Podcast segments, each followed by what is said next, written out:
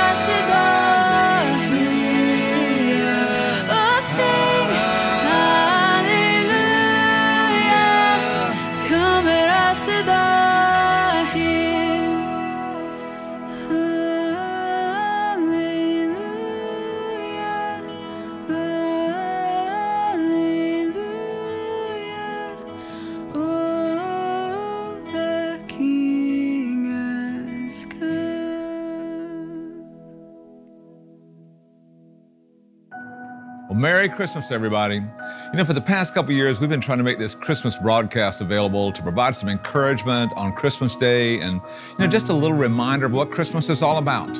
Man, I hope your Christmas celebration has been a joy so far. I'm telling you, ours has been quite the party. Now, Sarah and I are, rejoicing today, not just because Jesus was born and we get to celebrate it on this day, but also because he's been the foundational truth and power source for our family, and our family is all here today. I mean, all three of our boys and their wives and our 12 grandchildren and my mother, and we are all hanging out at the Huxford house. And friend, as you can imagine, we've had a lot of work to do to get ready for that. Now, plus, did I mention that I have a brand new grandchild this Christmas? Man, Garrett and Megan had their fourth child. Our 12th grandchild arrived in early December. So we got one dozen cousins here today. Woohoo! Now, friends, Sarah is the creative director for all of this at our family, and I'm in charge of rigging. That's what I do. I rig decorations, lights, stuff. If it needs hanging, wiring, fixing, that comes to me, right? It reminds me of a couple years ago when Sarah and I went to Montana to visit her family and have, you know, Christmas with our kids who live out west. And man, we got to Montana and it snowed 19 inches the week we were there. But my job, snow or not, was to rig the stuff. And let me tell you, when I got that call, my inner redneck came out. Sarah said, You know, we need a tree. I'm like, Let's go to Hobby Lobby. And man, you know, I'm just trying to make Sarah happy and at the same time not spend too much money on a tree we're going to leave in Montana. So, man, we see this little Charlie Brown tree. It's pre lighted, it's the last one in the store. They gave us a double discount, and I'm like, Yes. So they took it up to the customer service desk for us. Then when we went to check out, I told the lady, hey, our Christmas tree is waiting right over at customer service. So she walks over and comes back, it's not there. I said, no, I see it. It's right there, the white tree. She said, oh, I thought you said it was a Christmas tree. I'm like, just get the tree, lady, all right?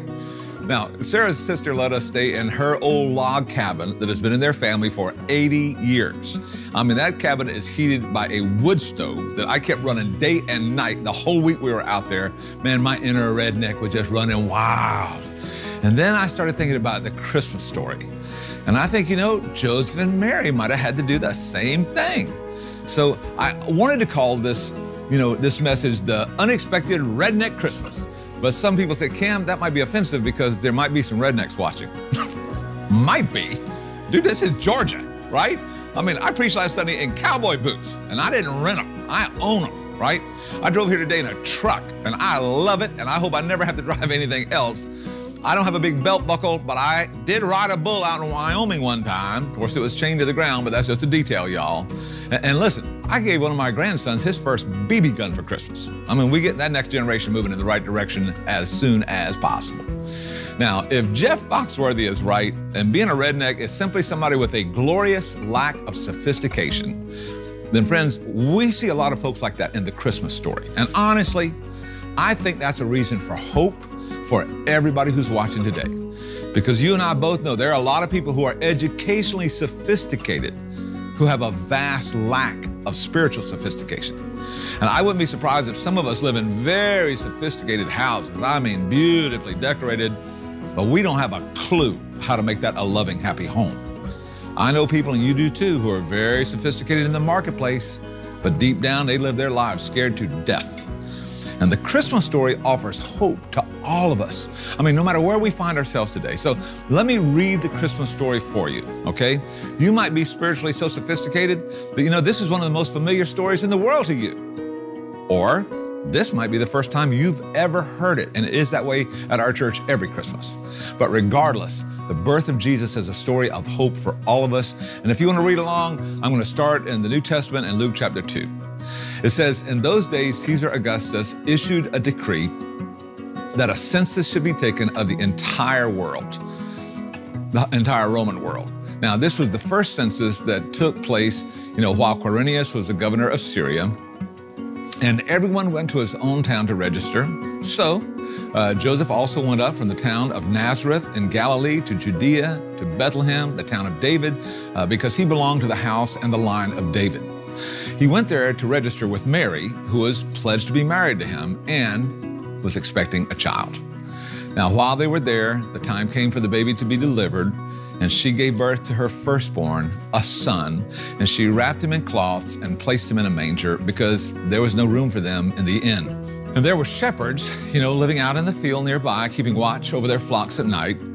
And the angel of the Lord appeared to them, and the glory of the Lord shone around them, and they were terrified. But the angel said to them, Do not be afraid. I bring you good news of a great joy that will be for all the people. Everybody say, All the people. All right, there we go. You know, today in the town of David, a Savior has been born to you. He's Christ the Lord. And this will be a sign to you. You will find the baby wrapped in cloths and lying in a manger. And then suddenly, you know, a great company of the heavenly host appeared with the angel praising God and saying, Glory to God in the highest, and on earth, peace to men on whom his favor rests. Now, when the angels had left them and gone back into heaven, the shepherds said to one another, Let's go see this thing, and let's go to Bethlehem and see this thing that has happened, which the Lord has told us about. So, man, they hurried off and they found Mary and Joseph and the baby who was lying in the manger. And when they had seen him, man, they spread the word concerning what they had been told uh, about this child. And all who heard it were amazed at what the shepherds said. But Mary, man, she treasured all this, these things up in her heart and pondered them. Now, friends, one thing that should be obvious about this story is that the birth of Jesus happened in an unexpected way. Now, one of my favorite Christmas songs is Joy to the World, the Lord has come, let earth receive her king. Now, the Christmas story is about a spiritual king who's born into our world. But, friends, as we just read the Christmas story, it's not what we would expect of a royal welcome for a king. I mean, Joseph and Mary from a little redneck town up north called Nazareth. Uh, probably 300 people, maybe 30 acres. I mean, one of the few cities in Israel that didn't have a sewage system. So Jesus grew up around outhouses. And then 85 miles uh, south is the city of Bethlehem. And they had to make that journey. And man, we just hope there was a donkey or something for Mary to ride. But man, when they get there, there's no presidential suite waiting for them. Hey, did you hear this story about the guy who came into a large hotel one night, really late, dead tired, asked for a room, and the clerk said, I'm sorry, no vacancy, bro. All the rooms are, are, are taken. And the guy said, Well, let me ask you a question. If the President of the United States came in here and he needed a room, what would you do?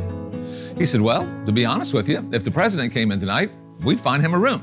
And the guy said, Well, I got great news. I know for a fact that the President is in Berlin tonight, so he's not going to be coming here. I'll take his room.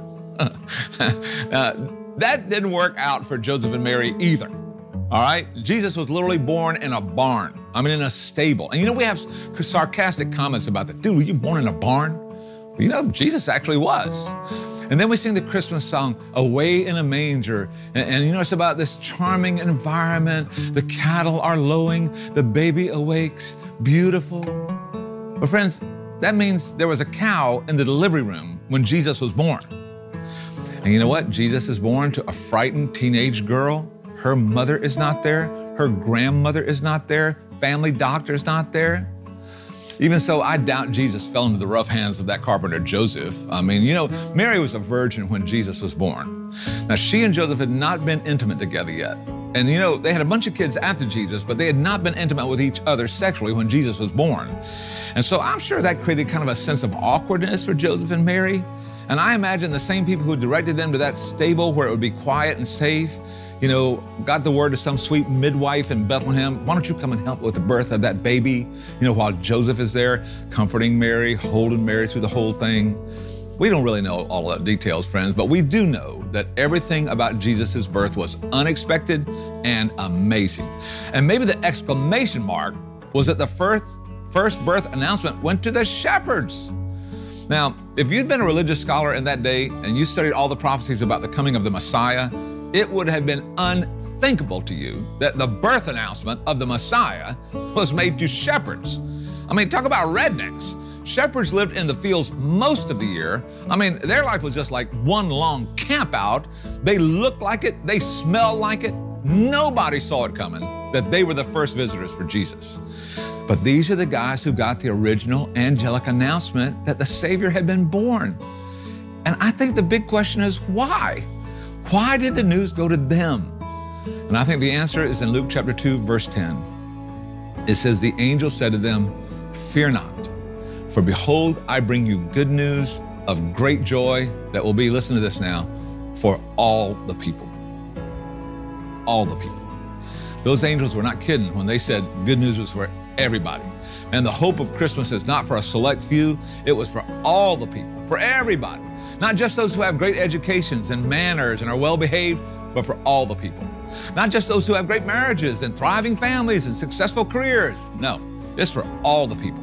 Not just for those who have great credit scores and great grades in school. This news is for all the people. And friends, that means that the Christmas message is unexpectedly inclusive. I mean, at the first Christmas, God was making an unexpected statement no matter who you are, what you've done, how you look, where you're from, what happened at Christmas happened for you. It's for everybody, it's for all the people. Now, you know, sometimes there are products that are advertised that look like they're for all the people, but they're really not. Now, I read about this kid who went to buy a truck over the holidays, you know, probably to be a pastor one day. But anyway, he had his eye on this truck. And the dealership had this great end of the year special offer on it. And so he had a friend drop him off at the dealership. Man, his plan is I'm to go finance that truck. I'm driving that thing home. And so he goes in, picks out the truck he wants, sits down with the salespeople at the dealership, you know, for the very first time. He's never done this before. They give him a credit application to fill out. And he's never filled one out before. He doesn't know anything about all of that. And as he begins to go down the list of questions, he realizes this could be a problem. And then they run his credit, and he didn't know what that meant, which is always a red flag as well because he didn't have any credit. And so they got this incredible deal, but nobody explained to him what the letters WAC at the bottom of the ad stands for. And it doesn't mean win a car, it means with approved credit. That's what WAC means. And he filled out all that stuff and he turned in his credit application and got denied, rejected. Had to call somebody to come pick him up. Now, friends, it was a great deal, but only for people who deserve it. Now, if you've made a mistake and if you haven't built up enough of a resume, then you don't have the right credit score. That deal is not for you. And friends, I'm afraid that's the way some of us think about Jesus and the eternal life that he came to offer all of us at Christmas time. We feel like, you know, somehow I got to earn it. I've got to deserve it. Uh, we got to be impressive enough. Uh, we got to have our lives together enough. We got to follow all the rules just right, you know, for an appropriate period of time. And then maybe, maybe, you know, we'll have a clean enough spiritual report. And then maybe, maybe. But friends, that is not the message of Christmas. you know, Jesus came to that barn in Bethlehem in such an unexpected way so that you and me and everybody else would know you are included in God's love and you can be included in God's family if that's your heart's desire, just the way you are right now. Now, I remember meeting a woman in our lobby, you know, one morning years ago. She was picking up her child from Growing in the Sun preschool. She lived in the apartments right down the street from our Henderson campus. And I saw her, and so I just said hello. And I asked her what she thought of growing in the sun, and she said, Man, we love it.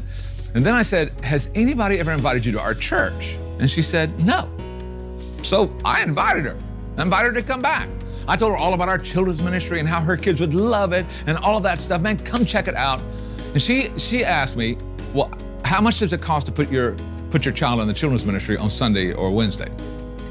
and I was like, man, it, it, doesn't cost anything. I mean, it's the service of the church. It's our ministry. It's free. And she said, okay, well, maybe I'll try it. Man, I hope she did. I hope she got connected here. I don't ever remember seeing her again. But hey, if you're watching this today, please let me know. I hope you made it, found a home here at Compassion. But I learned something that day because she didn't know the Christmas story. She thought the church was like everything else in the world. You want to play? Got to pay. She just honestly thought that she would have to pay to come to church here, that she might not be able to afford it. And so I assured her, man, you can come be our guest. We would love to serve you, serve your family. But I worry that I didn't explain it just right. Because the truth is, nothing here is free. Our church, our ministry, our message, grace, salvation, forgiveness, eternal life, none of it is free.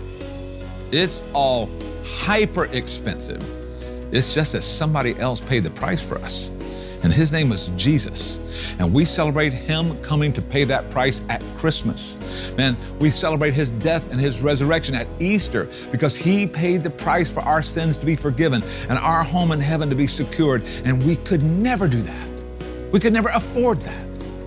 Now that's why Jesus said, God so loved the world, the world, the whole world that he gave his one and only Son, that whoever believes in him might not perish, but have eternal life. Now, friends, eternal life is a free gift that is extended to all, but you got to receive it and you got to accept it. So, no matter who you are or where you're from, no matter what you look like, no matter what you've done in the past, I'm telling you the gift of God's love is for you. That's what Christmas is about.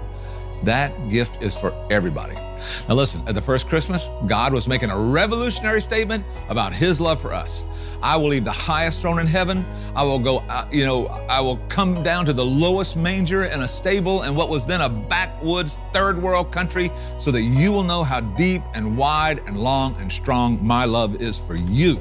I will go any distance. I'll make any sacrifice. I'll endure any pain in order to show my love to you because Christmas is for everybody.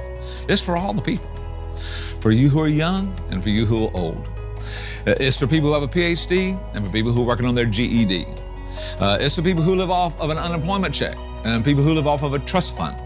And Christmas is for people who are single, wishing they were married, and for married people or wishing they were single. Uh, it's for people who go to work in a business suit and, high heels. And it's for folks who walk around in sweats and t-shirts all day. Man, this message is for people who love rock music and country music and rap music. It's for Star Wars fans and normal people. it's for people who are black and white and Asian and Latino and Jewish and Arabic. It's for atheists and agnostics, Buddhists, Baptists, Lutherans, Presbyterians, Pentecostals, Muslims, Hindus, Roman Catholic. Listen, the message of Christmas is revolutionary. It's for everybody. Christmas is for everybody. It's for the orphans I can see in my mind right now that we are loving and reaching out to in the back country of India and Africa and China. It's for the motel room kids on Highway 17 that we minister to every week. It's for the people who are finding help with the habits and hurts and hang-ups that have destroyed their lives, but they're finding help in our D groups and in Celebrate Recovery all over our region. region.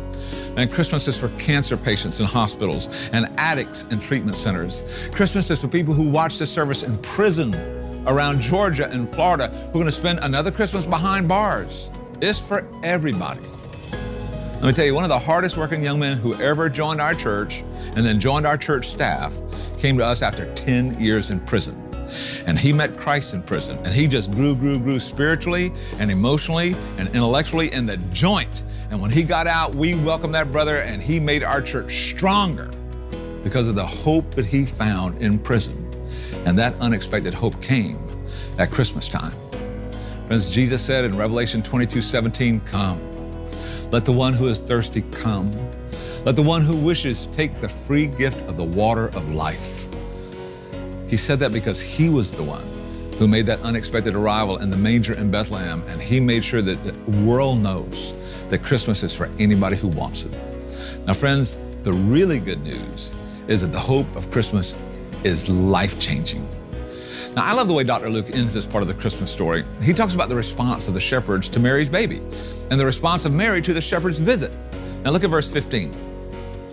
When the angels had left them and gone into heaven, the shepherds said to one another, Hey, let's go to Bethlehem and let's see this thing that has happened, which, you know, the Lord has told us about. Man, so they hurried off and they found Mary and they found Joseph and the baby who was living, you know, in the manger, lying in the manger. And when they had seen him, they spread the word concerning what they had been told uh, about this child. And all who heard it were amazed at what the shepherds said. You know, it's interesting to me that these shepherds were filled with hope and then purpose because they met Jesus. Dude, they started telling everybody what they saw, and people began to respond. And suddenly things start changing for Mary and Joseph and Jesus. I mean, you know, they found a place for Joseph and Mary to live. And the first couple of years of Jesus' life, well, they lived in a house right there in Bethlehem. That's where the wise men came to visit them.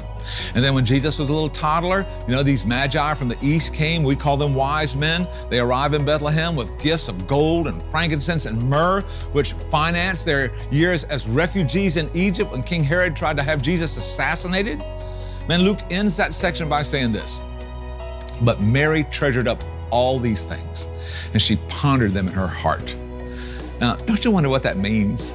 Mary pondered the unexpected announcement by the angel nine months ago, and then how everything he said came true. Mary pondered how God came into the world in the most unexpected way in the form of her baby. Uh, Mary pondered how the angels announced his birth in the most unexpected way to the shepherds, you know, to the most unexpected people. Mary pondered and treasured the hope that filled those shepherds and transformed the town, townspeople of Bethlehem and, and the wise men and the unexpected blessing that all of this brought to her and her family and her world. And friends, that is the unexpected hope of Christmas, that meeting Jesus will be life changing for you too. Now, I don't know if you read the read the Wall Street Journal, but a couple years ago, on December 22nd, they ran a story about one of the most iconic images of the Vietnam War. And you've probably seen this picture. It's a picture of a little girl screaming and running away from a napalm explosion that burned her clothes off. And so she just ran crying through the street while dazed American soldiers just helplessly look on at this poor, pitiful little girl. Well, that little girl lives in Toronto, Canada today, and she published a book about her life entitled Fire Road about how the war in Vietnam left her body so full of pain and her heart so full of bitterness and hate and discouragement. She, she got to the place where she just didn't think life was worth living until 10 years later on Christmas Eve, 1982. Somebody invited her to a little church in Vietnam where the pastor said something that anybody with any church background would expect but she had never heard it before. He said the real meaning of Christmas is not about the gifts, you know, that we carefully wrap and lay under the tree. The real meaning of Christmas is about the gift of Jesus Christ, who wrapped himself in human flesh and was given to us by God. And as the pastor spoke, she said, I knew in my heart something was shifting inside of me. She said, 10 years after the defining tragedy of her life, she still had so much hatred and bitterness in her heart. She said she was ready for love. Man, she was ready for joy. She was ready for hope. She's ready to let go of that pain. And so when the pastor finished speaking, she stepped forward and she said yes to Jesus. And she said in that article, I still need treatment for the burns on my arm and my back and my neck, but my heart is healed. She said, I woke up that first Christmas morning with my first ever celebration of the birth of Jesus, and I knew what it was like to experience terror, to feel despondent, to live in fear. But after years in the spiritual wilderness, finally, I felt the kind of healing that can only come from Jesus. And friends, that article ends with her saying, Don't give up. Don't give up. Hold fast to hope. This peace I have can be found by you as well. I pray that it finds you this Christmas. Now, friends, at the first Christmas, God allowed His Son to be born in an unexpected way so that you would know the hope of eternal life is for everybody. And I hope every one of you is going to experience that on this day. So let me just pray that God will bless us as we bring this to a close. Father, thank you. Thank you for this opportunity to talk about the unexpected blessing that came to our world through Jesus. Lord, we've heard this story so many times that you know it, it may not shock us, but boy, when it was happening, it was unexpected for Mary and for Joseph and for the shepherds and the wise men and the people in Bethlehem. And yet, our world pivoted that day. Everything started to change the day Jesus came into our world in such an unexpected way. And I pray, God, that there are those who have heard this message today who will say, I want some of that. I want the healing that that little Vietnamese lady found because of Jesus. I want the hope and the purpose that those shepherds and those wise men found because they met Jesus. And I just pray, God, that there will be many people who are watching this today who will meet Jesus this weekend as we gather to worship and as we offer our lives to Him. And I pray, God, that every Christmas, this one and everyone forward will be blessed, blessed, blessed because of that decision. And we pray this in Jesus' strong name, Lord. Amen. Hey, I love you. Glad we could be with you on Christmas Day. God bless you. Merry Christmas.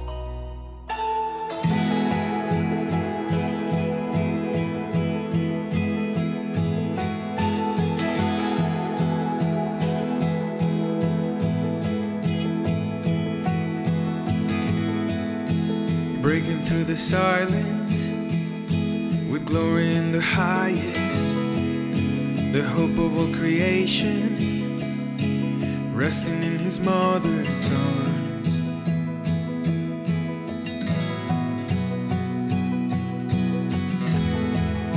The sun on the horizon, ringing through the heavens, the long awaited Savior to set the captives free. Come to set the captives free. Come set us free. Hope has a name, Emmanuel,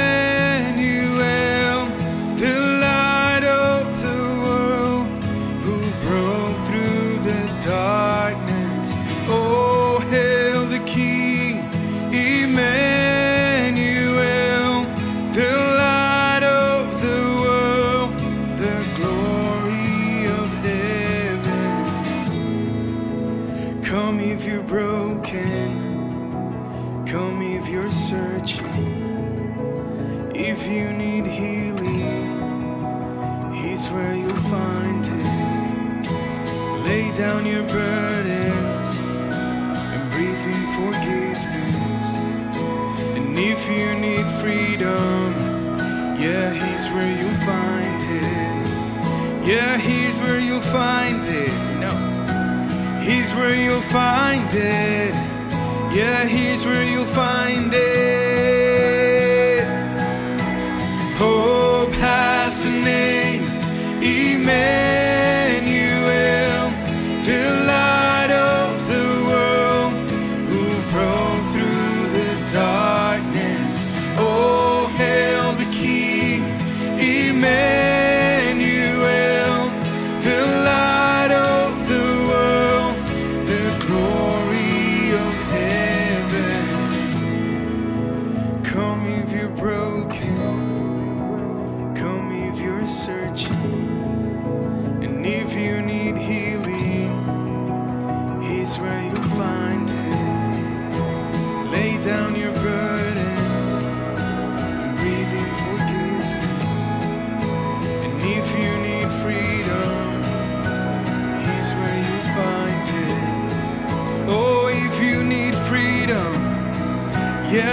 where you'll find it. Oh, he's where you'll find it.